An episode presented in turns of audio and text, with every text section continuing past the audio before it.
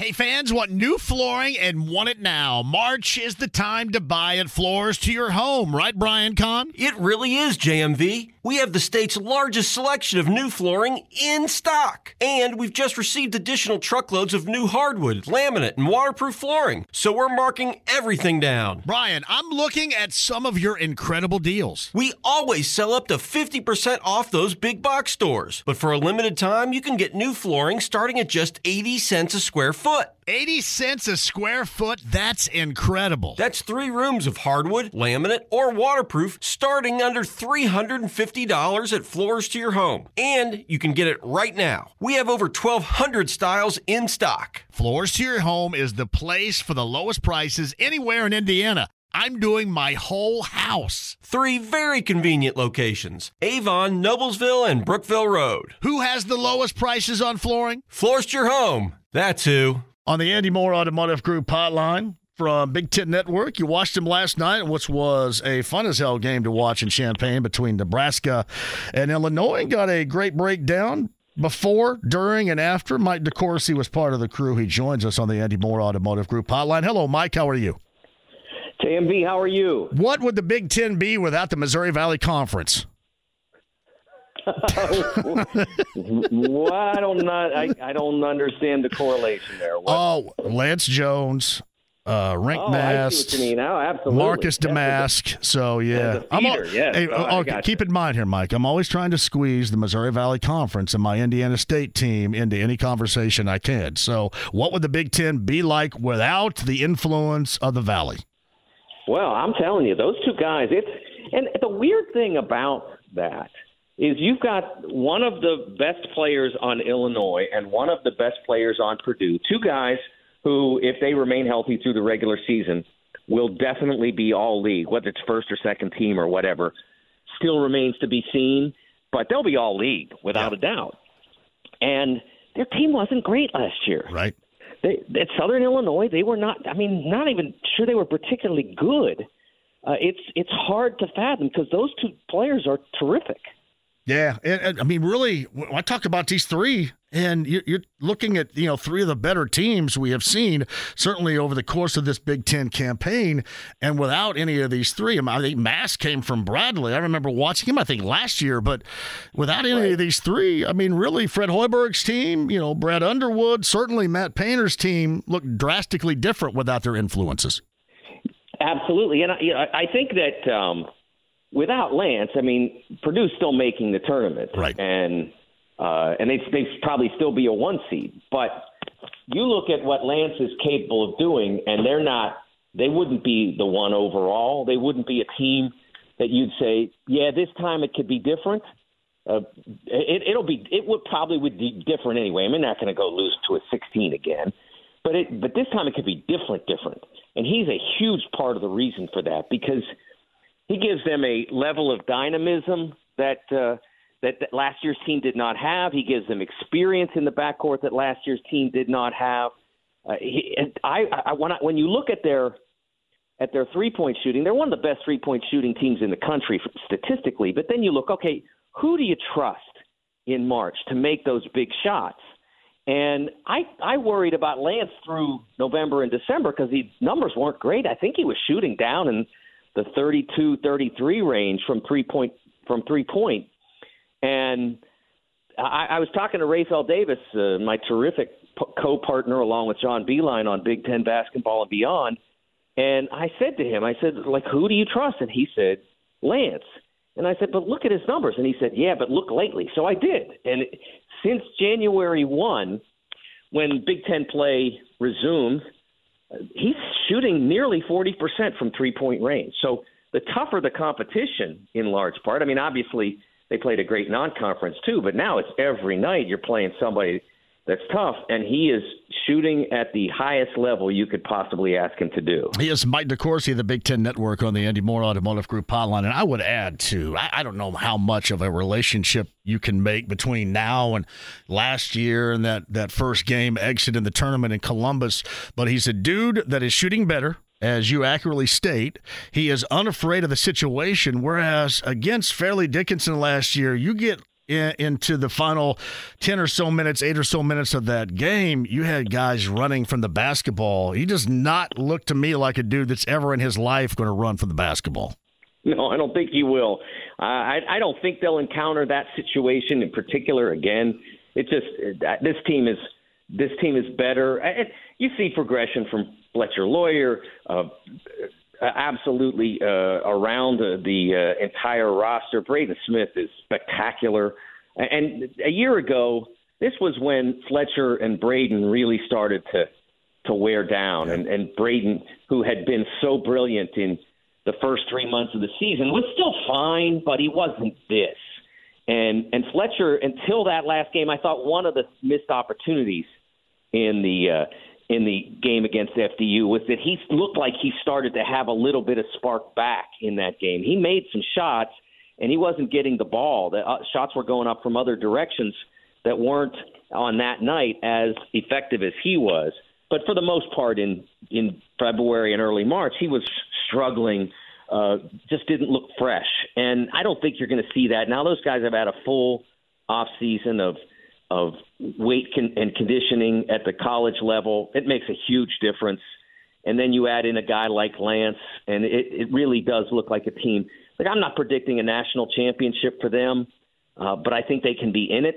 And I, I, the one thing I will predict is that they're not losing to a double-digit seed in the first round this time. I, I feel very confident about that. So Mike DeCourcy, who was with us, give me a, difference or two between National Player of the Year Zach Edey a year ago and what is, I think, going to be again back to back the first time since Ralph Sampson in the '80s, National Player of the Year Zach Edey this year. Give me a difference or two that you have in mind.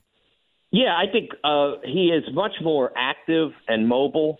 They, it's harder to strand him defensively than it was a year ago. Teams would try to get him out of the post because they could they could go by him, and it's harder now. He moves really well in space.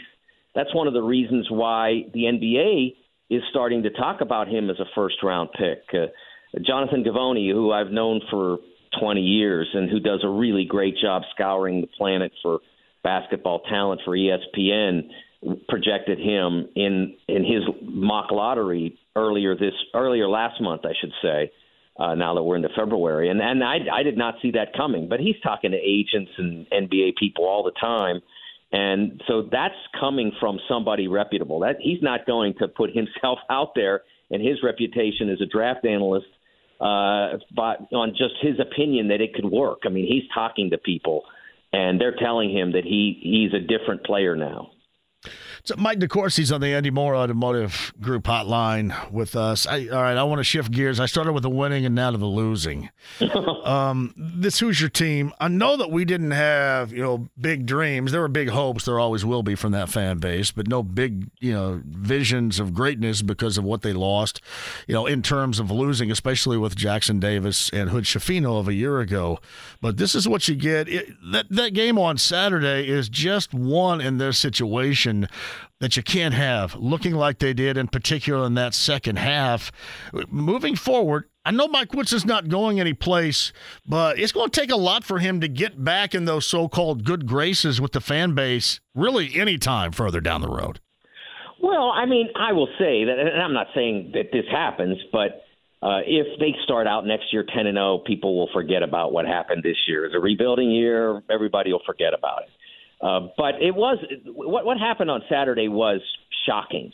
Uh, if they had gone on the road to Penn State, uh, not a lot of people in the stands because Penn State's you know, they're not at, at the top of the league, and uh, they sometimes struggle to to fill their Bryce Jordan Center. So you go on the road to a place like that, and you, there's not a lot uh, in it for you because you're probably not going to to the, the madness, and and so maybe you'd put out an effort like that. But at home, an assembly hall against a team that is near the bottom of your conference. That I, I, I never saw that coming. When they started out with with an early lead, I thought they're gonna they're gonna blow Penn State off this floor. That I really felt that was going to happen, and it just completely flipped. And Penn State played with verve uh, and passion and the desire that you want to see, and it wasn't met with the corresponding effort from Indiana. And I did not see that coming at all. I, I, I think this team needs uh, it needs a lot. It does it, it, even more than it needs talent. It needs some leadership. It needs a, frankly, they need a Lance Jones. Uh, they, they the, the uh, Liam McNeeley, who's coming in next year, will fill a lot of needs for them because they need to have you know more more uh, dynamism and a more scoring ability on the perimeter than they have now. But uh, the other element of this, and this is something that I've talked about relative to Mike Woodson's approach for multiple years now, and they can't just keep pretending like Steph Curry never happened.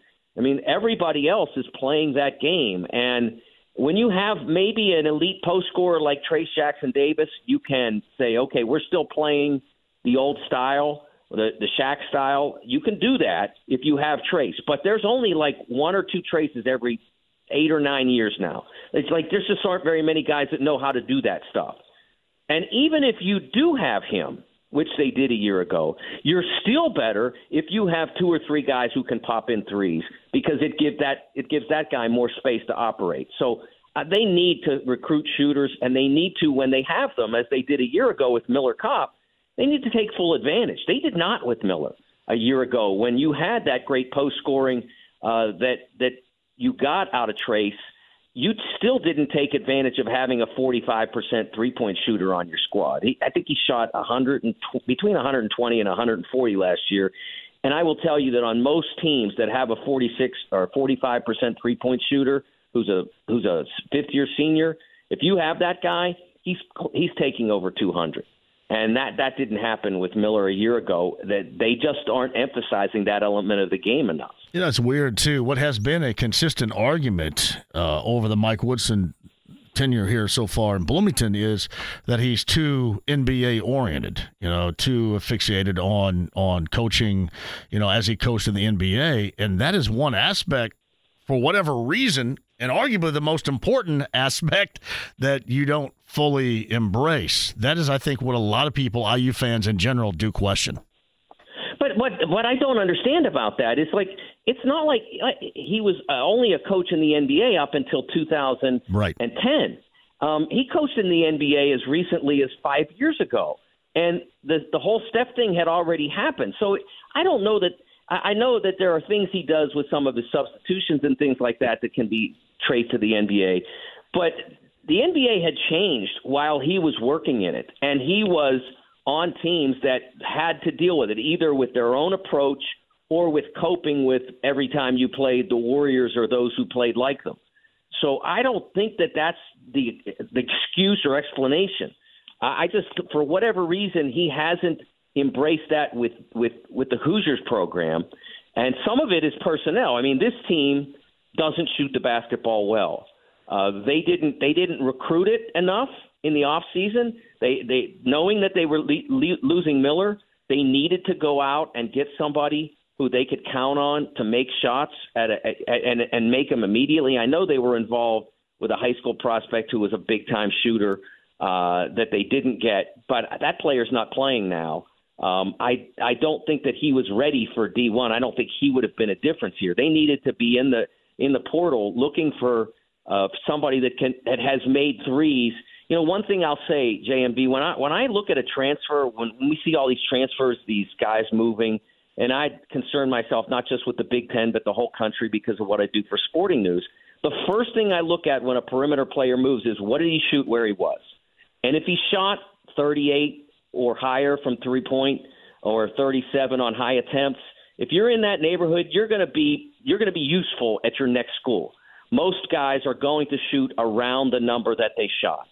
Uh, it's, it may dip or it may get higher, but it, most are going to be around that number. And so that's something that is fairly easily transferable from place to place because you get guys that are terrific shooters at the mid major or low major level, and all you have to do is make emphasize that to take open shots, and it's still the same shot. It doesn't matter if if it's uh, somebody from Minnesota closing out on you or somebody from Mississippi Valley State, it, it's still if if you're open, you're open, and so it translates, and that's something that Indiana in this particular offseason did not emphasize enough. Mike DeCourcy's with us. Before I let you go, um, I, I, do have a statement for you. For me, um, Dusty May is a high school friend of 35 plus years. Indiana State's my alma mater, and I cannot see another first round matchup. I know I should feel good about the Sycamores, but damn, DeCourcy, you're screwing me here. Don't do it. Here's the thing, JMV. Here's the thing you have to think about, okay? About 15 years ago, there was this big kerfuffle among advocates of mid majors. Anytime you took like a Drake and a Western Kentucky and you matched them in the first round. And my response to that was always, but that means one of them automatically has to play in the second round. So, in a sense, you can't lose with that matchup. Mm hmm. okay. Right? Uh, yeah. Yeah, you're right, I guess. I, I don't know. I, I don't know. I they listen. Could both I go out and get wiped in the first round, and then you'd be 0 for 2. This way, one of them's going to win. I spent, well, you know, I was talking to Dusty the other day, and you know, he's he's winning. You know, when he wins games, they win by five, and people were saying, well, they're not as good as last year because they're not blowing teams out and stuff, and that's what you deal with with a team that hit the heights in which they did last year. But I should just be happy that Indiana State is getting in. Um, that's what I need to be happy about here. So I hey, understand the way they're playing. Uh, if they, you know, it, I think at this point, if they continue with what they did oh, on Saturday, uh, if they continue on now, Bradley might be, you know, a handful in the end, but if they can keep doing what they're doing and play in the final, I think they can get in either way. I, I, I mean, they have to keep. When I say keep doing what they're doing, I'm basically asking them to not lose. But I, I do believe that if they could do that and only lose in the final, preferably to Drake, I think they can make it. Oh, that's about a sports arousal right there for me. That gets me all excited. we're all sycamores around here. Mike DeCourcy, the Sporting News, uh, of course, of the Big Ten Network. You can see his uh, bracket forecast as well. I think each week. Mike, I appreciate that more than you know. We'll check it again soon. Thank you. You bet. Thank you. Life is full of things to manage your work, your family, your plans, and your treatment. Consider Kesimpta, ofatumumab 20 milligram injection. You can take it yourself from the comfort of home. If you're ready for something different, ask your healthcare provider about Kesimpta and check out the details at kesimpta.com. Brought to you by Novartis Pharmaceuticals Corporation. Welcome back to Dealing Together. First caller? I bought three sweaters to get the fourth free. Oh, you got fleeced. Next caller? I traded my old Samsung at AT&T for a new Samsung Galaxy S24 Plus and shows my plan. That's not a bad deal. It is not. Our best smartphone deals. Your choice of plan. Learn how to get the new Samsung Galaxy S24 Plus with Galaxy AI on us with eligible trade-in. AT&T. Connecting changes everything. Offers vary by device. Subject to change. S24 plus 256 gigabyte offer available for a limited time. Terms and restrictions apply. See att.com slash Samsung for details on the Andy Moore Automotive Group hotline. You can catch him along with our good friend Rob Blackman on the Boilermaker Radio Network. And uh, called a fantastic game yesterday on the road in Madison, Wisconsin. The Boilers win over Wisconsin. And Bobby Riddell, the Bobby Buckets, aforementioned Bobby Buckets, joins us on the Andy Moore Automotive Group hotline. Hey, Bobby, I will say this. Um, I have called you Bobby Rydell um, instead of Bobby Riddell. I apologize for that, but re- remember, I'm from Southern Indiana, so that's kind of how that goes. I hope you're okay with that. So I've been corrected. Hey, yes. Yeah, no, I mean it's it's all good. I've gotten um I've gotten Rydell, I've gotten Riddell, I've gotten Riddle, I've got all that stuff growing up uh, over the years. So yeah, uh, Rydell works just fine. But yeah, technically it, it is Riddell, but um, yeah, happy to, to come on. And, well, you're going to be you're going to be buckets from here on out, right? Being go. a part of the show, so we're just going to go with buckets right here. And I also want to give you a congratulations. So a little bit about a new member to the buckets family here. Thank you very much. Yeah, it's been uh, a whirlwind last uh, week or so. Uh, my wife and I, uh, we have three older boys, nine, eight, and six, and then uh, yeah, a little age gap here, and then we just uh, welcomed our first baby girl, Rose Riddell. So it's been uh, exciting. She's three and zero. Oh. The Boilers are three and zero oh since Rose has arrived. So uh, she's done a nice job so far. that is uh, that's awesome right there, though. Well, congratulations. That's fantastic news, man. It really is. Thank and, you. Uh, basketball yeah, lover, the basketball lover, the entire family love basketball as much as you do. Uh, yeah, there's a, definitely a, a strong basketball love in the Riddell family. Um, as far as my kids go, definitely trying to, to grow that with them. My my youngest son is definitely the most into it and is a pretty big fan. He he knows a lot of the, the Big Ten rosters and is always asking about the different scores and stuff. So that's that's been fun to have him uh, gain the interest in it. Would you go to Harrison High School? I did. Yep, Harrison High School. When'd you yep. graduate? So, yeah. What year? I I graduated in 2005, and when I played, uh, it was fun because we were back in the I think it was the Hoosier Crossroads Conference. Yeah. Um, and so we played against all those Indy schools, Zionsville, uh, Hamilton Southeastern, Avon, Noblesville, all those fun Indianapolis schools to play against Brownsburg. I, I played against like Mark Titus, for example, at Brownsburg. And uh, You probably worked it, you worked his ass over, didn't you? You worked him out. I would like to think so, but I, I'd, I'd have to check the box score on that one. Don't don't quote me on that. Well, I mean, But, yeah, normally his box score comes with a lot of zeros in it. So yeah, I would assume you probably worked him. That's right. Hopefully, we were both avoiding the trillions back in high school, but um, yeah, Well- the glory days. Before we get started on Purdue, I was going to ask you: Have you ever played in a pickup game um, in and around Lafayette with Mark Barnhizer or Brooks or Braxton before? Ever been in a pickup game with them? I haven't, but we actually, the neighborhood I live in uh, is the same neighborhood that Brooks and Braxton grew up in. Um, so I, I live very close to their dad, uh, or their, I, I believe their dad uh, Yes. still lives in that Yep, same he is. house. he uh, is the head coach so- of Lafayette, Jeff Mark Barnhizer, who has been a friend of mine since 1988.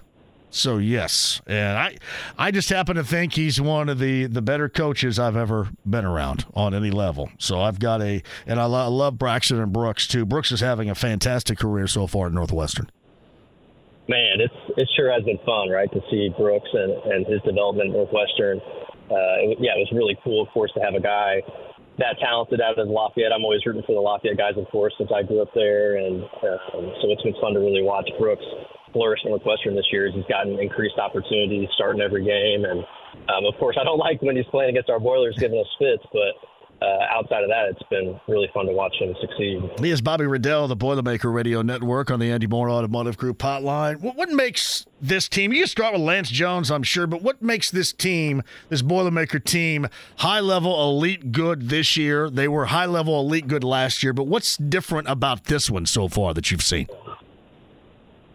Sure. I mean, certainly the experience level of everyone, you know, the additional year has really helped. I think a lot of people forget, as good as last year's team was, as far as power conference teams go, they were the fifth youngest team. So I think that was easily forgotten, of course, because Zach and how dominant he was and just how good those freshmen were right away and all the success we had early in the non-conference. But they were really a young team, and a lot of those guys were going through that stuff for the first time. Um, but so I think that extra year has really helped all those guys that have come back. And then, you know, you mentioned Lance Jones, of course, his uh, addition has been so massive. I mean, the guy has really plugged a lot of those missing holes on this team as far as some of the skill sets we, we needed. I mean, I, it's crazy going into the Wisconsin game. Prior to the Wisconsin game, we had set, uh, we had accomplished or achieved more fast break points already this season through 2022 through 22 games than we had the previous season through the full 35 game season. We'd already accomplished more fast break points, and Lance was leading that charge at 78 fast break points. So clearly, just as far as like stealing easy buckets in transition, uh, Lance has made a massive, you know, addition there. And then his shot making, guy's not afraid of the moment. Uh, what I thought was really impressive about Wisconsin was pretty much every field goal attempt he made was uh, a pretty difficult shot, whether it was a tough drive over a contested, you know, shot blocker or a three or a pull-up jumper in somebody's face. I mean, he was really big time as far as hitting tough shots.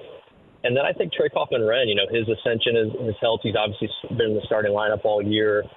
You know, him and Mason Gillis kind of tag team in that power forward spot. And you know, Trey was that backup center last year, kind of playing like two two to five minutes a game, backing up Zach. Whereas now this year he's been able to get a lot more involved. And, and him and Mason have worked really well together. Whether you know when one guy's got it going, he'll play a little bit more, or if the other guy's got it going or kind of matchup based, those two have really uh, been a nice duo there at that power forward spot. Hey, Bobby, tell me somebody that you would really like to see get going right now. And, and not to suggest that they're playing badly, but just get going at a higher clip right now. Well, I mean, there's there's one guy certainly I think that he just doesn't get a lot of opportunity, of course, because his, his minutes are a little hit or miss as far as uh, off the bench, and that's Camden Heide, the redshirt freshman. He's shooting the ball from three at a really nice percentage this year on pretty low volume, but of course his shot attempts are, are very hit or miss as far as uh, because his minutes are you know up or down, and that's kind of the way that goes when you're you know that eighth man or so. But I do think you know the way he shoots the rock, uh, and his ability at you know with his athleticism, his ability to guard on the other end. It's, that's an area he's improving game by game with his size and athleticism. I think you know he's got a chance to be one of those really good three and D two way wings, and I think as the season goes along, as he continues to get more experience, know there's going to be some opportunities where we might need him to, to even play more minutes, especially if teams are maybe really selling out on Zach. Uh, allowing you know open kick out threes, a guy who shoots a, a great percentage like he does, you know, could get those opportunities, especially if he's able to defend on the other end. So I would love to see him continue to gain experience and maybe even have some games where he's able to get, you know, some more shots and, and hopefully knock them down because, you know, he is ex- an exciting player with his athleticism. So, buckets, Bobby Riddell from the Boilermaker Radio Networks on the Andy Moore Automotive Group hotline. He was good at this a year ago, and he's even better at it. Talking about the the pick and slip, you know, the pick and roll, whatever, with with Zach Edey, and I'm talking about with, with Braden Smith passing it, right? I mean, his passes, and they're they're even better right now. I mean, it's high quality, but the thing that takes him next level is the consistency. Now we have seen with the 15 to seven foot jump shots when defenses sag on him or sag down to Edey. How have you seen that mature from last year to this year with Braden Smith? Sure. I mean, you're definitely seeing the maturation process with him and the confidence as far as now he's starting to see all these different ball screen coverages more and more and figuring out different ways to attack it. And I think none better as far as an example when you look at the last two games we played. Wisconsin, they play more of that drop coverage, kind of like we saw against Arizona with Oumar Ballo. Braden was so good in that game coming off those screens and with that drop coverage, just like against you know Wisconsin, particularly in that first half, when they have that drop coverage, he's able to dribble into threes, and then a lot of times, like you said, that 15 to 17 foot jump shot where, where he's become super comfortable, whether that's going right or left. You know, his ability to shoot off the bounce has been such a tough thing for opposing defenses to go against if they're going to play that drop coverage to try to take away Zach's dive. Because a lot of teams, if they get out there in high hedge, like we saw the previous game, Northwestern, they do it a little bit differently. They really get that big out there, high hedge, keep two guys on Braden Smith for an extended period of time, trying to make him give up the basketball. But then that makes on the back end, you got a smaller guy having to take on that Zach Edey role, and you saw Braden Smith do a, a much better job this time handling that ball screen coverage than he did at Northwestern. As he was really able to drag it out, keep the ball longer, and then Zach Edey was able to get a bunch of catch and dunk opportunities at the rim on those dives because of Braden's ability to kind of manipulate that ball screen coverage, and he ended up with a career high 16 assists in that game. And so, yeah, his, his ability at that point guard position to not only facilitate but now score at a high level has made us, you know, a very dangerous offensive team.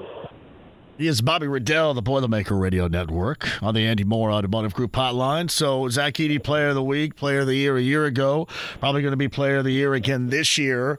Do we oftentimes, we, we really don't mention enough the effect, the impact he has on the defensive end, do we? No, we don't. I mean, Purdue's a top 20 defensive efficiency team for KenPom. And I think the, the large reason for that is Zach Edey just his ability to, to protect the rim, just his sheer size, right? I mean, so many opponents don't even go in there or think about attempting a shot at the rim because they just see the mountain of a man that Zach Edey is down there and it deters them. So, so many teams when they play Purdue end up shooting a bunch more floaters, contested pull-ups, even difficult threes, late shot clock than a lot of other teams would who would, uh, you know, that they would against other teams where they might feel more comfortable attacking the rim. And so just his presence alone is huge. But I feel like he's made major strides this year, moving his feet on the perimeter. You know, late shot clock stuff. We oftentimes will just switch it with Zach, and he's able to knock stuff out and really use his length and his improved foot speed on the perimeter to make things difficult. Guys will try to drive him, and you know, he's able to recover and use his length and, and block those shots when they try to finish at the rim. So he's been unbelievable defensively because you know we definitely are not you know the most elite perimeter defensive team. I did think we did a a much better job at Wisconsin than we've done recently as far as defending the three point line and making things difficult in the perimeter. But yeah, Zach, he's an unbelievable defender and definitely does not get the credit on that end because he's just such a dominant offensive force. Well, it, it does seem too like the opposing bigs, um, and and and Wahl did it um, a couple of times. You saw it in the Northwestern game. They will they will test to see if they can get any contact, get a foul call. But most oftentimes, they just kind of run into a brick wall and have to kick it back out. And and really, you get into the interior, into the paint, then you know the three second violation comes into play as well. But it appears that oppositions with their bigs, not as big as Zach, they do try to test him at least at the outset of the game. It appears. No, for sure. I mean, that's also one of the, the perks of Zach Edey is more often than not, he if you have a, a player who's a really good interior player, Zach's size and stuff negates a lot of that effectiveness. And you will see from time to time certain, you know, teams try to test him a little bit, but he's for the most part, you know, Tyler Wahl did a good job one time, you know, getting Zach up off his feet a little bit and, and was able to get a foul on Zach. But for the most part, Zach's done such a good job of staying down and just utilizing his size uh, to deter opponents from being able to finish. And he's he's so difficult to finish over even when he stays on his feet because he's so long and so big. But you know, Tyler Wahl did have a little bit of success sometimes trying to gain some angles on him. But you know, Tyler Wahl is one of the best in the business at, at finishing down around the basket with with his quickness and, and getting angles. But for the most part, yeah, teams will try to test him early, like you saw Oumar Ballo for Arizona, really good big. He tried to score a couple times against Zach with his back to the basket, and it did not go well. And then obviously you saw Arizona go away from that for the most part. So that's definitely one of the big assets of Zach is teams that have good post play, they're often not thriving very often against uh, Zach down low. You've been around this team a lot, and Bobby Riddell, the Boilermaker Radio Network, is with us. And you know, I was I was talking to Matt about this in, in, the first time he was on the show this year. But how quickly did you see this team end up, you know, losing any thought whatsoever about what took place in Columbus last March. I mean, I, I, know that didn't have any effect on, on the beginning of the season. How quickly, you know, in terms of working out in preparation for the season, did you see this group lose that thought and then concentrate and focus in on a new season this season and getting past that point? Yeah, it's it's a good question. I mean, obviously, what happened last March, you know, it's going to linger a little bit. There's no question until you know the team is able to get to March this year and, and hopefully get that monkey off their back. But uh, I think the ability for the team to have a foreign trip this summer was probably nice. Just even though the competition didn't end up being great, just to you know be able to go over there and play some games against other teams and just play some different teams that yeah, you hadn't had a chance to do since you had lost that game in March. That was probably nice to kind of turn the page a little bit. And then, you know, I'm sure they obviously in practice just saw Lance Jones and how good he was and how much he was going to help and just the improvement of all the players coming back. Chirkoff and Red had a huge summer. I think they probably also just internally were like, all right, we're a better, more experienced team. We're determined, and you know we're going to go into this season, you know, guns blazing kind of thing, and ready to make amends for last year. So uh, this team obviously has been playing really well this year, and, and clearly is is looking to uh, make a deep run this month. So Bobby Riddell, Bobby Buckets. You can hear him on the uh, Boilermaker Radio Network. By the way, too, I, I, had Matt on the show back on Thursday, and I mentioned when you and Rob were talking about what the Boilers were doing against Boo Buie, and you referenced the zone. He explained it in its entirety, but it was because of your reference of kind of a zone that perked my my ears up and attention. So I passed it along to him last week. Well done. Yeah, I mean it was it was an interesting thing that Purdue tried.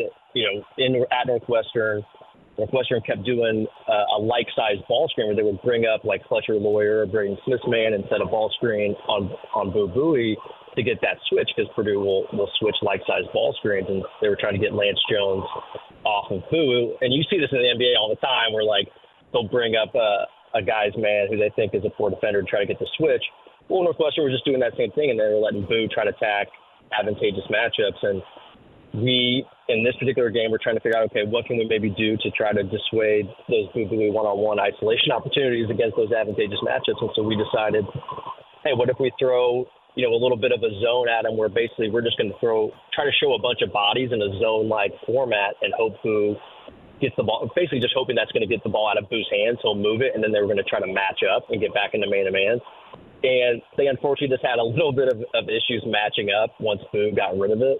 Uh, obviously, it wasn't something they had a full lot of time to, to practice, but um, you know, I think it only ended up being like three possessions or so, and of course, Northwestern stuck two threes in two of those three possessions. So I'm sure Coach Painter didn't love that little experiment on how it went, but uh, yeah, the idea was certainly to not let Boo Buie uh, just thrive in one-on-one opportunities. It's uh, Bobby Riddell, the Boilermaker Radio Network, known as Buckets on the Andy Moore Automotive Group hotline. Again, congratulations on the family edition, man. We'll do this again as much as you want to come on. I, you know, I go back a long way with Rob, and it's good to have you on. I really enjoy listen listening to your broadcast and your game play-by-play and analyst work. Well done. Well, I appreciate that. Yeah, Rob's the best. He's been super fun to work with. His first year on the broadcast was my freshman year as a player, so it's been really fun to be able to work with a guy who uh, I've known for a long time and have a really good pre-existing relationship with, and uh, you know he's made it seamless for me coming onto the broadcast team. Is he? Uh, gosh, this is our fourth year now. So. Yeah, is he? Um, is he North White's finest? Is that how you would describe him? North White's Yeah. finest? I think you're right. He's got a, he's got a North White's finest. Probably one of the star alums of North White. You. So yeah, the voice of the Boilers. Uh, man, I appreciate that. Again, congratulations on the addition to the family. We'll do it again soon. Awesome. Thanks, JB. Appreciate you having me. Life is full of things to manage your work, your family, your plans, and your treatment. Consider Kesimpta, ofatumumab 20 milligram injection. You can take it yourself from the comfort of home. If you're ready for something different, ask your healthcare provider about Kesimpta and check out the details at kesimpta.com. Brought to you by Novartis Pharmaceuticals Corporation.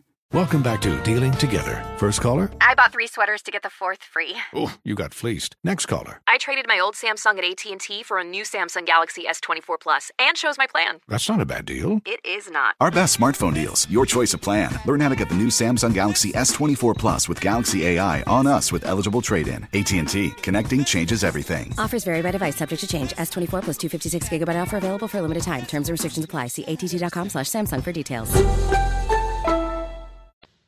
For the Andy Moore Automotive Group hotline, getting to know Terre Haute, Indiana, a great deal more in Vigo County.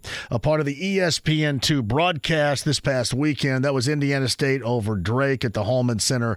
And from ESPN, Kevin Lehman's on the Andy Moore Automotive Group hotline. So, uh, what do you think? You getting to know Terre Haute a lot more recently? Well, John, it's two weeks in a row I've been there. We had the Bradley game also. Uh, the Hulman Center. That place has been rocking the last two weeks. We had the Robbie Avila Goggle Day, and then they came in with the terrible towels this last Saturday. It is basketball heaven for me. And it was my birthday on the 27th for that Bradley game. I got my picture taken in front of the Larry Bird statue. Yes. Nice. better than that, John. Well, happy birthday to you. I, I'm an Indiana State grad. I absolutely love Indiana State. I love the basketball program. Big fan of Greg Lansing. Still good friends with Greg, and I talk to Greg as often as I can. He'd be on uh, Bobby Hurley's staff out at Arizona State. But honestly, I, I haven't seen this level um, of of interaction with the fans, of fan interest with this team. I, I really haven't. I go back to the 79 team, obviously, when I was nine, but this is about at the highest level. And it's great to see for the basketball program and for Terre Haute in general, the response and the embrace that that community, that university is getting for Josh Schertz and his basketball program right now. Uh, John, that's a great point, and I think we said that on the broadcast that the excitement has been like this since you go back to the Larry Bird era. It's been, uh, and I'm, you know, Greg Lansing and I, we're both Iowa guys. Yep. I've known him for a long, a long time, and uh, still stay in touch with him also. I tell you what, the fever in that arena the last two Saturdays I've been there has been uh, just unmatched, and we're seeing it throughout the valley. It's happening in other places too. It's happening at Knapp Center where Drake's at. We're seeing it Southern Illinois. We're seeing it Bradley. It's just a resurgence of the valley, which is, I think, amazing a lot of people because they lost so many good players through the transfer portal with Lance Jones, Marcus Domask, uh, Ben Krikke, Rienk Mast. But this league is as good as it's been forever. And we asked Joel Lunardi on that broadcast, what's it going to take get back to being a multiple bid league, which the Valley certainly has proved they belong when they get in the NCAA tournament. So Kevin Lehman with us, I brought up that very thing. Like the Big Ten is packed full with teams at the top of the Big Ten right now that have you know taken the advantage of the transfer portal and uh, brought in guys. You mentioned Domask and Jones. So, what what was going on in Carbondale a year ago? What the hell happened there? well, they were right there to the end. Uh, you remember Domask? Uh, I guess that was two years ago. He was banged up a little bit, but yeah. You know, another one got thrown out there too. Remember Antonio Reeves? He's leading Kentucky in scoring the last two years. Yep. Came out of Illinois State. You could go on and on with the uh, number of players that, since the transfer portal has come into vogue, the Valley has lost. But these coaches have done a great job of finding guys like Ryan Conwell, like Isaiah Swope, and bringing them in seamlessly. Josh Schertz.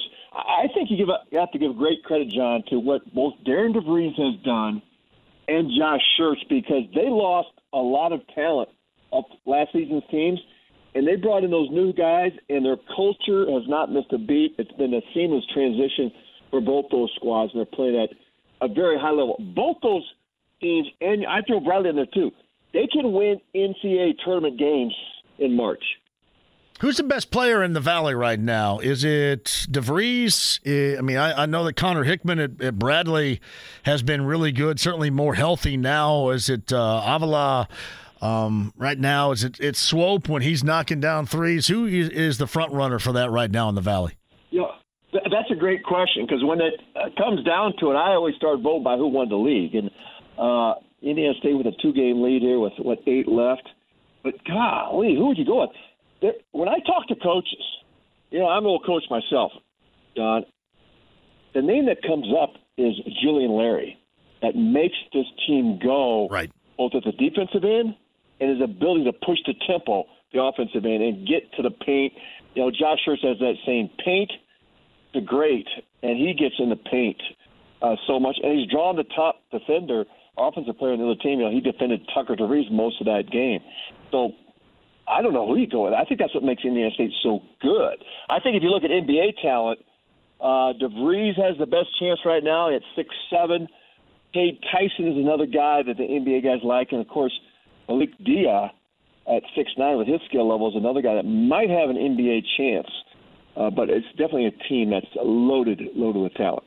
So Kevin Lehman did the game on ESPN2, back-to-back weekends. In fact, ESPN2 and ESPNU at the Hulman Center, with Indiana State getting wins over Bradley and getting a win over Drake this past Saturday. Besides the obvious and, and Avila and, and that of uh, you mentioned Julian Larry, which is such a huge key.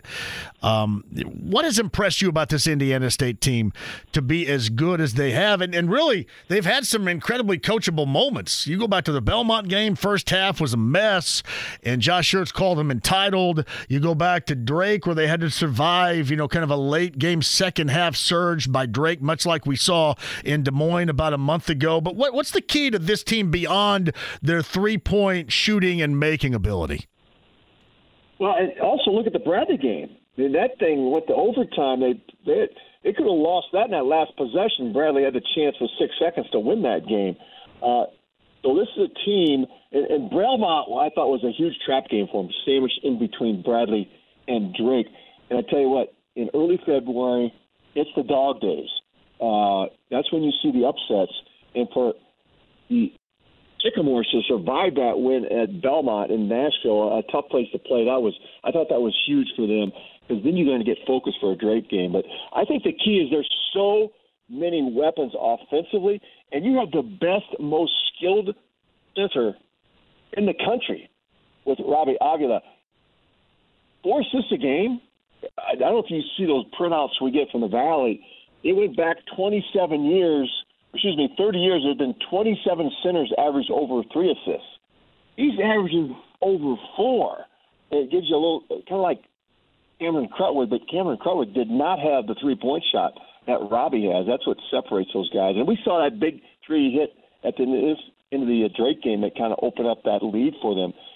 It's so difficult the game plan for a, a player that's that skilled at that five spot. Kevin Lehman, ESPN, of course, covers the Missouri Valley. Friend of uh, our friend Greg Lansing, who's out at Arizona State right now, and Kevin's on the Andy Moore Automotive Group hotline. You mentioned Lunardi and you know obviously the Mo Valley and you know their attempt to hopefully get it at large. I I can't believe it until I see it. Thus, I still will stay on the path of you got to win it to be in it. How about you? No, uh, I think, and Lunardi mentioned this too, that you know the best thing for the Valley is Indiana State runs the table, gets beat in the championship game, then you get two teams in. Uh, but and Drake had a great opportunity because it was a quad one game at Indiana State. They got a quad one game next week at Bradley, but they tripped up, so I don't know if they can get their resume built up to be an at-large team. But here's the thing, John, that really upsets me is if you look at the history of the Valley and the success they have had in the tournament. Look at last year. Drake takes Miami down the wire. In fact, Drake's got three guys with food poisoning the flu in that game. They led it for 36 minutes against Miami, who ended up being a Final Four team. And you just go back through the history of the Valley, success they've had in first round games. I'll tell you what, if you're if you're playing Indiana State, if they win that first round game, John, you can't prepare for them in two days. They're going to be a Sweet 16 team if they get through that first round. Uh, and it's funny because uh, I have a good friend I went to high school with named Dusty May, the head coach of Florida Atlantic. And it was about this time last year when he started coming on the show and we started noticing what they were doing in, in South Florida, the Owls. And that's kind of how they were introduced to it, too. I mean, once you get in that tournament, I mean, it's tough to prepare for that team and their style of play, and especially the way that they're playing at that moment. And maybe not completely the same, but there are some similarities, I think, to Indiana State right now to where Florida Atlantic was this time last year. I think that's a great observation, John. And here's the thing about the Valley. Uh, when you see a team two times, you might see them three times in Arch Madness, and you watch them and you see what other teams in your league does to defend them, it becomes harder and harder to execute your offense – and your game plan against people in the valley because that is one of the best scouted, best coached leagues in the country. But when you get in the NCAA tournament and it's a one and done deal, they haven't seen you before. That's why the Valley's had so much success. And sometimes, you know, those power conference teams look down their nose at those mid majors and it gives you a huge advantage to get get those wins. I think this sets up a really nice on the Sycamores. Uh, they got to finish strong though. They got eight games to win. I know to go and they want to win a regular season title. Well, you got to go back to was it Royce Waltman in yep. 2001? Was that yep. the last regular season title? And 20 game schedule. That is hard to do. Yeah, and that Royce Waltman season, the late Royce Waltman, um, they won a tournament game against Kelvin Sampson in Oklahoma that particular year too. So that's right. And go. Uh, we talked a little bit about Jake Odum's was a 2011 team, Lansing's yep. rookie year when they yep. went to the tournament, and uh, uh, what, what a great! I love watching Jake Odom play. I mean, that guy was uh, he was spectacular. He was Tom Brady with a basketball. Yeah, and he he was he came along at that time, and then you know it was I guess unfortunate that he was also along the same time with Van Vleet and Baker when Wichita State was still in the Valley. So uh, that was that was unfortunate for a lot of ways, but highly entertaining in a lot of others too. Yeah, I did a little research. Uh, the last back to back Larry Bird MVP was Doug McDermott, 2012. Yep. Uh, so Tucker DeVries got a chance to, uh, and there's only been eight of them that have won back to back. Because when you said Fred Van Fleet, he was one that he won it twice, but there was a year in between that he didn't. Um, and the same thing with AJ Green. They won it two out of three years. So Tucker has a chance to make to make some history there. And when you you saw him play, John, I mean, yeah. That's the question. He's the most skilled player in the league. Yeah. Is the MVP? Uh, boy, I tell you what, I'm going to lean somebody on that Indiana State team if they win win this thing, especially if they win it by two games. Well, I think the Mo Valley has done a great job in when you know you talk about teams like Wichita State, and Creighton who who leave for you know greener pastures if you will but replenishing with with Murray State replenishing with Belmont. I mean we had Ben Sheppard on the show. Ben Sheppard's a first round pick that plays here and is getting a lot of clock as a rookie for the Pacers. I, I think oftentimes we have forgotten, and now's the time I think we remember just how good the basketball level of play is in the Missouri Valley. Oh, no question. And I grew up with it. Uh, I got my master's degree at Drake in the 80s when Lewis Lloyd was Mm. cruising the sidelines for Drake. Yep. Percy Hawkins was playing uh, Jim Les for Bradley. I just missed Bird. Wayne Kreklow is a good friend of mine. I used to play pickup games with all those extra eight guys when I was in Des Moines. uh, so I followed this league. I even remember Benoit Benjamin coming to Drake and getting beat by 50 when Willis Reed was coaching. Well, I mean, and then you think about Wichita, Wichita State too, and what they had with the Xavier McDaniel and Antoine Carr and uh, Sherrod. I can't. Livingston. Aubrey Sherrod. Aubrey Sherrod, right? Yeah, I remember sitting there in the old vets, watched the game, and they got in a two-three zone. It was like they could go from sight. They put their arms out. They could touch sideline to sideline. Xavier McDaniel was a freshman, was their center, and they had Cliff Livingston and Antoine Carr in the wings. Yeah, that that lineup. That um that was a that was a badass group right there. We, we I tell you what, we'll have to do this again because we can share um Missouri Valley Conference stories going back going back decades. it's Uh, enjoyable. one of my favorites is you remember, you remember uh, North Pulliam. Yeah, yeah, yeah, yep. I mean it. Hey, So wh- when I was playing, uh, I was still playing around Des Moines when I was there for six years at Dowling High School. So I was on a rec league team with Dolph, and he was probably 45, 50 then. And one of those Drake guys would walk in the gym to play against us who just graduated. You could see the hair on the back of his neck stand up, and he would own that dude for like 10 minutes. They wouldn't get a touch or a shot. It was the old belly button defense of Maury John. Unbelievable. I'll never forget what he would do to those poor kids. And he was 45 or 50. He would own them for about 10 or 12 minutes. Yeah, it's it's funny too. Uh, My uh my senior year in high school, Bill Hahn was the head coach of my high school, and he was one of the members of uh, a vaunted, I think, of the '60s or maybe even late '50s Drake Five. He went to Drake. Bill Hahn was his name, wearing Chuck Taylors and rocking it back then. He's no longer with us, but he was a part of uh, I think Drake when they were really good back in the day. Yeah, there's some great history in this league. If you look back, you know, Oscar Robinson was playing this league. you, you know, Cincinnati and the teams that were in this league. And you made a great point.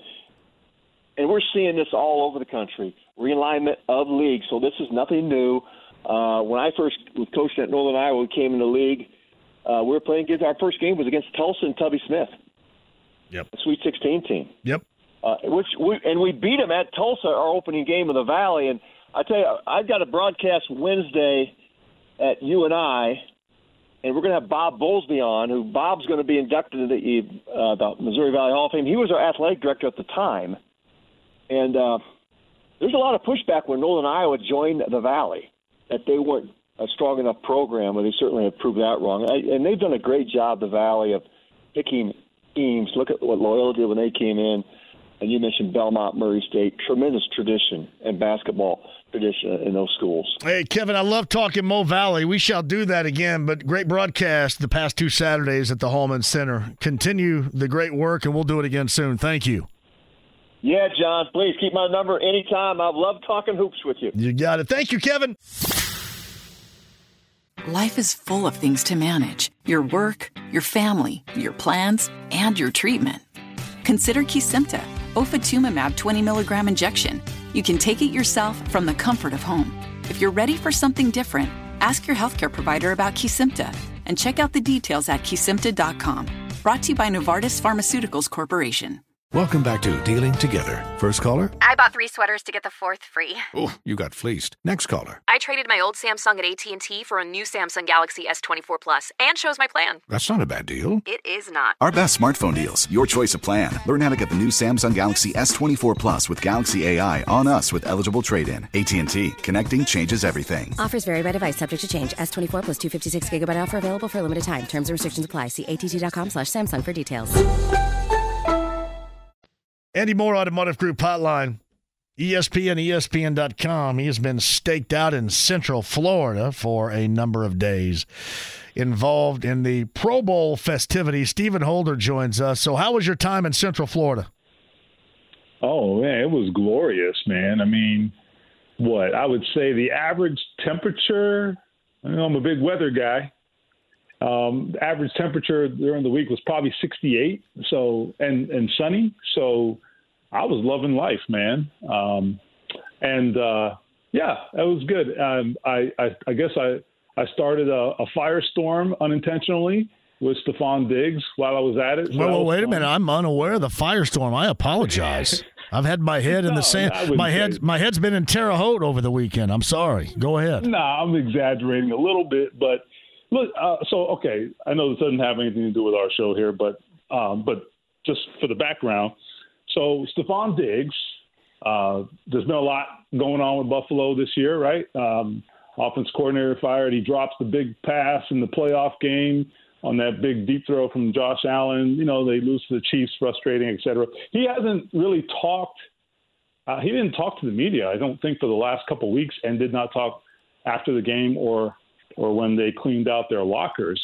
So no one's heard from him, and you know, there's always like a little bit of smoke with him. Like, is he happy? What's going on there? And I asked him. I said, hey, you know, um, a lot happened in Buffalo this year. You know, are you optimistic about the future, et cetera, et cetera? And gave these like really cryptic answers along the lines of, well, you know, um, you know, I, I can't tell the future, man. You know, we'll see. And I said, okay, well, like, but but you're ready to you're ready to roll, right? You're like you're you're good to go with with the Bills and all that. And he's like, yeah, well, I'll, I'll be ready to roll no matter what happens. I'm like, well, what what? What do you, what do you mean, man? so, anyway, I'm that's the abbreviated version. So I write the story, and oh boy, I was I was a villain in Western New York. Oh, you're trying to start stuff. Actually, I gave this guy every opportunity to like not make this a big deal, and he bent over backwards to say what he had to say. He's a smart guy. He knows what he's doing. He's 30 years old. I bet. So, wasn't my fault, man. If anybody's wondering. So, with Stefon Diggs, is he at that point now to where the problems that can occur around him are certainly a lot more than the production that he can get you game by game and the I guess the place ultimately he can help a team get to uh, once they get into the postseason? Does one side outweigh the other right now? That's a great question. But there is a, there is a reality in in this game, right? Where you know, are you worth the trouble? Now he's not causing a problem here. Let me be clear. Like I don't think this is a big deal, but at some point, right? You just kind of want some calm waters. You don't want to have to deal with, you know, is he happy? Is he not happy? You know, those kinds of things. I would say that that becomes a fair question the older a player gets. Uh, Stefon, I think, is 30 years old now. Uh, his production maybe wasn't as impressive this year. And I, I know that their general manager uh, in Buffalo at the end of the season, um, you know, he was asked about him, and, and his defense of Stefon Diggs was that, hey, I still think he's a number one receiver. And it's funny, like that would not have even needed to be said two years ago, right? So that I thought was kind of interesting. I'm not saying that I believe differently. I just think it's it's notable that that even his own general manager thought that needed to be said. However, yeah. However, I would still take one 107 catches and uh, nearly 1,200 yards and eight Oh, yeah. TDs. I would take it right here in a half a second, right now. Yeah, I would. Yeah, I think some of I think some of by some measures his numbers were down. Overall, still pretty good numbers. Uh, I just think it's it's relative to like what he's done in the past, right? But no, you're not kidding. I mean, the guy is still a highly productive player. Let's be honest. There's probably a very, very, very overwhelming chance he's back in Buffalo next year, and this conversation won't matter. But there are at least there is at least some question mark as to whether he's all in. I mean, he could easily have said, "I'm all in." And I love it in Buffalo, and there's really nothing to talk about. And I would have gone off with my tail between my legs. He didn't say that. So that was interesting. So Stephen Holder of ESPN on the Andy Moore Automotive Group hotline. So that kinda is about the question I'm going to ask this time of year, or maybe mm-hmm. after the Super Bowl. We start to see some of these wide receivers, right? These guys kind of shake loose from remaining with their team. Things we would not think, right? I mean, we know some of these guys beforehand, like you know, you knew Tee Higgins, for example, is going into free agency. Guys like that that may have availability if their teams don't bring him back, but any disgruntledness, like we thought maybe Justin Jefferson would have that in Minnesota? I'm talking about among the elite level receivers.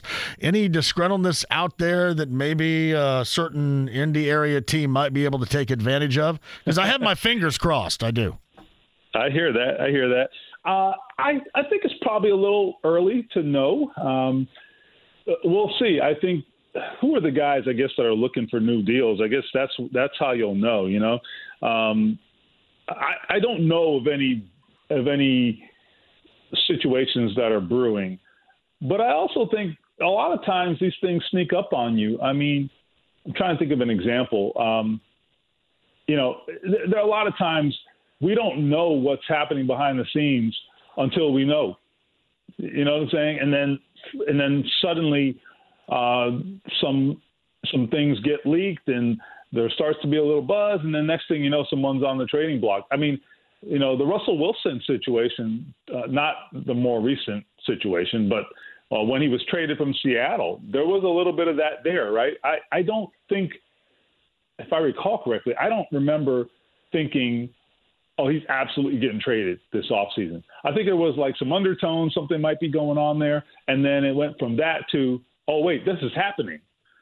So that happens sometimes, you know, and I just think it really boils down to, you know, whether there's motivation on either side to get the, to to find a, a solution to a problem. But I don't know. I don't. I, I still think the likely scenario here is that Michael Pittman's their number one receiver next season, and they move forward there. But but if you're if you're talking about an an outside addition, now keep in mind if you're especially if you're talking about a, a trade situation those guys in those situations often want to get paid too. So you're going to have to pay twice. You know, it's like the DeForest Buckner trade. You you got to give the pick or picks, and you got to give the contract. So that gets dicey. Uh, I think it can work in certain situations. I thought the DeForest Buckner situation. I mean, that's a that's one where it's hard to argue that was a bad acquisition, uh, but it doesn't always. It, it's not always the right move. So I don't know. I know we're talking super hypothetical here. Sure but but um, I don't know. I guess it, it, it would have to be taken on a case by case basis based on who we're talking about. You um you brought up Stefon Diggs, uh, and then and Stephen Holder, by the way, joins us. There was some AJ Brown conversation about his level mm. of happiness in Philadelphia as well. And I guess the reason why I bring this up is mm-hmm. to quench the thirst that a lot of people, including myself, would have around here. That is basically the only way you're going to see um, a wide receiver that we all would love to see around here. If somebody is disgruntled and it just kind of, you know, falls in your lap, or you're motivated to see it fall yeah. in your lap, because really all other ways, unless you're just simply going to draft somebody in the first round, that's going to be it. That's going to be your avenue. I think that's fair. I, I do think that. I mean, most of these guys we're talking about were drafted pretty high. So that's still the best way to do it, but you'd have to actually draft a receiver in the first round to make that happen. so, right. um, and you know, and and Chris Ballard's history, I don't think there's a whole lot of that. So maybe that's not going to be the case.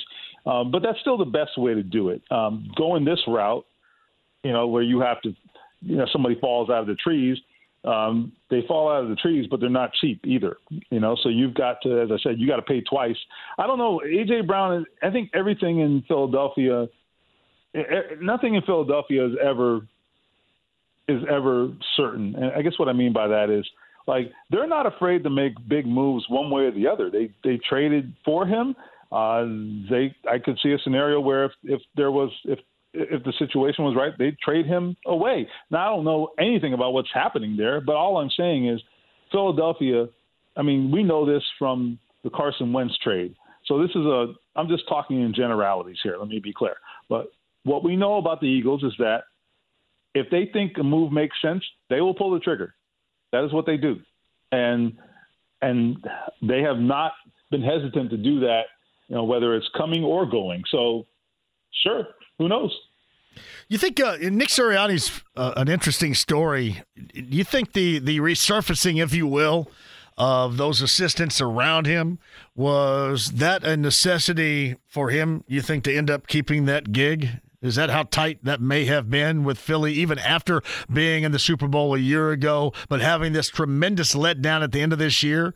Was that kind of one of the gives and takes here of him remaining as the head coach? It, it's not necessarily, I, but I would say this.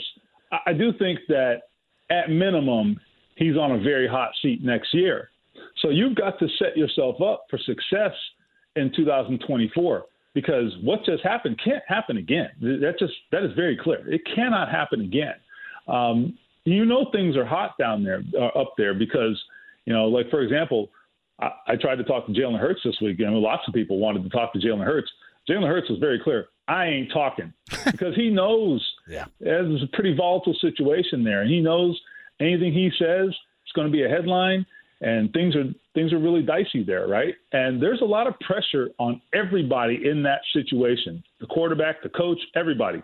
So, to your question, standing in place and standing pat was not an option. Whether whether his neck was on the line right now, which I don't know to be the case, or whether we're talking about him being on a hot seat next year, you have to set things in motion now to have success later on. Uh, that offensive coordinator situation was not sustainable. It absolutely wasn't. And they had to do what they had to do. We'll see. I, I would say this if it doesn't work well, it doesn't work out for him next season, it's going to be on Nick. There's no doubt about it. And I like Nick a lot, uh, but it, it's going to be on him. There's no doubt about it. Um, they're not going to abide two years in a row with very subpar results in that town. Yeah, well, it's it's that too, and then his personality, man. It, when when you're going, yeah, you know, everybody's on board with it, but when you're not, everybody's going to pick you apart because of that. So That's, that plays a, a significant point. role too. It's a great point, and I've, I think I've said this to you before. Uh, Nick is a is the perfect coach, or was the perfect coach for where they were the year before. You know, in fact, even two years ago when they were. Um, when they were, I think, the wild card team, the, the, his first year. He was actually a good fit because that team had some veterans. They had a lot of talent. Uh, they, it was just a matter of like Jalen Hurts was still growing into that role and then needed time. But once they really got rolling the next year, I mean, they had swagger, and that was a perfect fit for Sirianni. But I agree, not every coach is good for every situation. I don't think there's some kind of rebuilding team, so I don't think that you know he's necessarily a bad fit, Sirianni.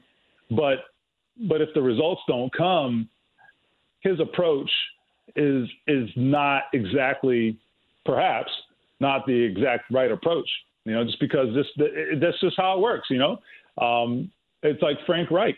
I felt like Frank Reich was the perfect coach when he was the perfect coach, and then over time, situation changed, and and maybe his personality wasn't the right personality for what they needed at that time. You know, and and as situations evolve, coaches' approaches have to evolve. So we'll see if, if Nick can do that if necessary. He is Stephen Holder of ESPN. He's on the Andy Mohr Automotive Group hotline. So you think wide receiver could be a considering the coach considering the quarterback who's going through another rookie season reboot. Is wide receiver that first round choice, or do they have more? You think once we get there, coming up at the end of March, or should say at the uh, end of April here, they have other priorities that you think of need that they would go round number one, or is this the year they do go wide receiver there? I I would hope this may not be a popular answer, or or one that people want to hear. But I, I really do hope and think they should take the approach of do what makes sense. And and really, on what I'm saying is best player available to to a degree. Right? I mean, I'm I'm not saying take a, you know, I'm not saying take a a left guard if he's the best player, but you know, within reason, best player available. And here's why, because I, while I do think they could use another weapon, I don't necessarily think it has to be in the first round. I mean, the Josh Downs example last year, I think, is a good one. I'm not saying you get another guy of that profile, but my point is if if you do your due diligence, there's no reason you can't come away with a good prospect in the second round. Really, what I think they need there is, I mean, if Michael Pittman is going to be their number one receiver, and that may be, I, I think that is still workable. What I think you need is you need a a really good Batman. If he's if he's going to be, I'm sorry, a really good Robin. If if Michael Pittman is going to be your Batman, then the Robin has to be like a dude, like kind of on the same level, frankly. But I think if you if you don't have Tyreek Hill, if you don't have, you know, that super elite guy who is clearly head and shoulders above everybody else, then what if you had, you know, two guys of the next tier? You know what I'm saying? And I think Michael Pittman's down whatever tier that is after that. So if you had two of those, that's workable. So I, I don't know. I guess what I'm saying is you can find that. I mean, Michael Pittman was a second round pick, you know, so you can find that uh, late sec- late first round, second round. It's possible. Um, you know, Tee Higgins, for example, second round pick. Like there's those guys are out there, and I I don't know how deep that position is going to be this year, but it does sound like there are some options. So I, I really do think this team is in a place where they have. I don't want to use the word luxury, but they're in a position where they just need talent. Just keep building talent all around, and they're going to be okay. I, re- I really do believe that. I do think they should address wide receiver. I just don't think you have to do it in the first round if you resign Michael Pittman. So, coming off his rookie season, this team was incredibly excited about number 80. And then Jelani Woods didn't play a moment this particular year. Where is the level of interest and thought and and what they believe Jelani Woods could give them this offseason compared to how they thought about him last offseason? That was one of the most disappointing situations I thought with the entire roster this year, just because of, of where the hope was in terms of, of what he could be, because they had very high hopes for him. I think they were justified too. Um, it didn't work out, and and we didn't know what was going on because Shane Steichen is just you know, he's so forthcoming with injury information, as you know, but tells you everything, right? Everything you need to know. exactly. I, I, I admit to feeling a little bit guilty about how I viewed that situation because I just wondered, like, all right, is this kid soft or what's going on with him? As it turns out, like, there wasn't really a, a handle on on his injury, and there wasn't really a, a realization of what was going on with him physiologically. Uh, he had sort of a muscular imbalance that they had to work on, and he's got to get a certain type of um, rehab to to address this. It's it can be done. It just they weren't doing it because there wasn't an understanding of what was wrong with him. So now that they've got a handle on it, there's a good chance he's going to be just fine, and they can get him back on track. But that realization didn't come until too late in the season, and he ended up re-injuring it uh, as he was getting close to coming back. So, I guess what I'm saying is, if if they get him right, there's no reason he can't pick up where he left off. Look, he didn't tear his ACL. You know, he didn't uh, he didn't have some kind of career-threatening injury. He should be okay as long as they address this and manage it and just prevent him from from having these recurring hamstring issues, he should be fine.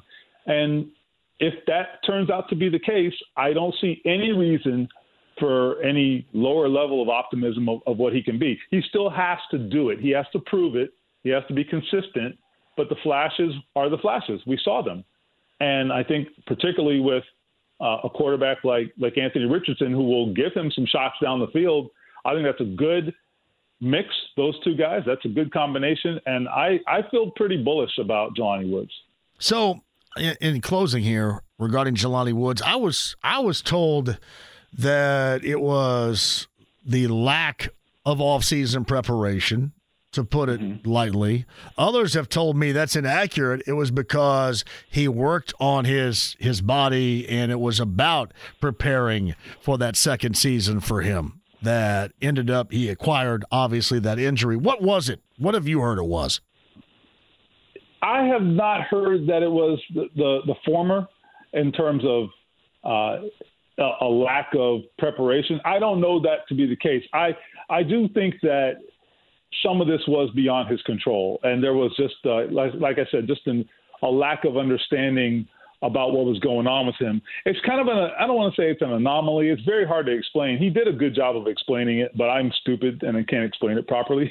but but the the point is I do think my understanding of it is that this was largely beyond his control.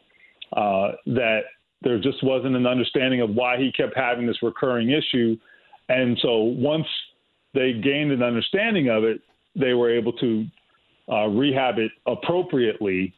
And, and at that point, he started to see progress. But, but again, it was late in the season and uh, it was too late to come back at that point. So if that's the case, I don't put it on him. I just think, you know, he got a bad break, bad situation and um, I don't know that anybody's truly at fault. So, um, how many uh, people out there are going to, um, in their own minds, allow Taylor Swift to ruin the Super Bowl?